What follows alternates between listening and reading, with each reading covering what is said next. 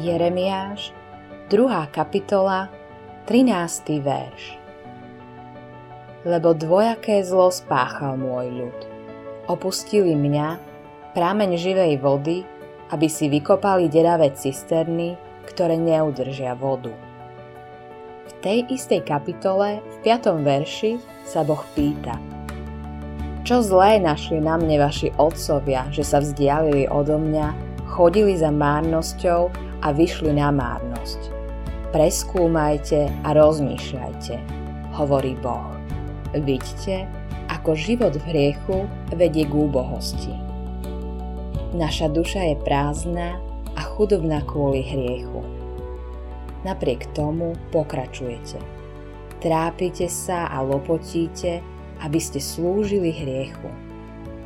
Predstavte si, Izrael opustil Boha, ktorý ich oslobodil od modloslúžby, núdze a ponižovania v Egypte. Dal im Kanán, krajinu mlieka a medu. Ale opustili ho. Je to strašné, keď človek vymení živého Boha a jeho blízkosť za krátkodobý pôžitok v hriechu. Potom kráča smerom k hrobu a smrti bez Boha a nádeje. Nanovo nás upozorňuje na fakt, že začať neznamená dokončiť. Môj ľud však svoju slávu zamenil za bôžikov, čo neosožia. Jeremiáš, 2. kapitola, 11. verš. Ide tu o ľudí, ktorí kedysi zažili Božiu blízkosť, ale v každodennom boji života, krok za krokom, tú blízkosť opustili. Ide o ľudí, ktorí začali púť, ale postupne sa stále viac začali zaoberať viditeľnými vecami. Neviditeľné sa krok za krokom stalo neskutočné a cudzie. Človek stratil z dohľadu cieľ a tým pádom stratil smer. Na začiatku len trochu, ale postupne sa svedomie stále viac otupilo. A zrazu bol život v Bohu preč. Blízkosť bola preč. Božia blízkosť bola preč. Moje myšlienky teraz smerujú k bratovi Samuelovi Lémovi v Číne, ktorého som navštívil koncom 80. rokov minulého storočia. Pre svoju vieru sedel vo väznici 20 rokov. Už len prežiť 20 rokov v čínskej väznici je zázrak. Sú tam podmienky, ktoré si len ťažko vieme predstaviť.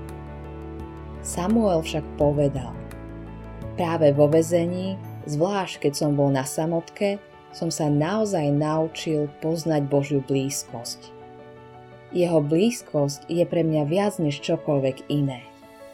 Samuel len zriedka používal slovo Boh. Hovorieval o blízkosti. S kolegom z Nového Zélandu sme k Samuelovi pašovali Biblie. Večer sme chodili na jeho biblické hodiny. Aj keď sme nerozumeli slovám, tá atmosféra na nás spravila obrovský dojem. Nikdy na Samuela nezabudnem.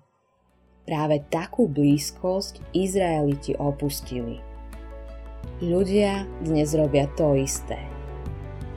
Opustili mňa, prameň živej vody, aby si vykopali deravé cisterny, ktoré neudržia vodu. Môžeme povedať, že podobne ako veriaci v Efeze, aj oni opustili svoju prvú lásku. A Pán v zjavení Jána prorokuje: Mám však proti tebe, že si opustil svoju prvú lásku. Spamätaj sa, odkiaľ si odpadol, kájaj sa a rob prvotné skutky. Ak nie, prídem na teba, pohnem tvojim svietnikom z miesta, ak sa nebudeš kájať. Zjavenie Jána, 2. kapitola, 4. až 5. verš. Pán skrze Jeremiáša hovorí, že hriech Izraela je dvojaký.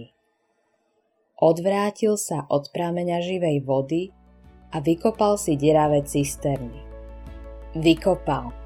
To znamená, že musel minúť svoj čas a peniaze a použiť silu. Je neuveriteľné, ako rozhodne dokáže človek pracovať, aby dosiahol cieľ svojich túžob. Luther povedal: je hanbou, že my, Božie deti, ledva dokrývame do neba, kým deti sveta si idú nohy zodrať, aby sa dostali do pekla. Deste sa, nebesa, nad tým. Jeremiáš 2. kapitola 12. verš. Deste sa, hovorí Boh, že hriech dokáže tak zaslepiť môj ľud, že zavrhnú prámen živej vody a vybudujú si cisterny, ktoré nakoniec nemajú ani vodu. Hriech Izraela bol dvojaký. Najprv zavrhol živú vodu, potom použil svoj čas a silu, aby si spravil chabé cisterny. Človek kedykoľvek sádza svoj život a budúcnosť na cisternu, ktorá je len ľudským dielom, a tak ľahko sa vyprázdni. Človek žije, ako keby v živote existovali tri cesty a nie dve. Brat z Latinskej Ameriky to vyjadril takto. Hovoria, široká cesta je pre hriešnikov do pekla. Úzka cesta je pre farárov a misionárov. Domnievajú sa, že existuje ešte tretia cesta, ktorá nie je tak široká ani tak úzka. Stredná cesta pre ostatných. Ale Božie slovo hovorí niečo iné. Sú len dve možnosti. Večná spása a večná smrť. Biblia nehovorí o žiadnej tretej ceste. Vymysleli si ju ľudia. Obráť sa k Bohu, ktorý ťa vie vytiahnuť z cisterny, kde nie je žiadna voda.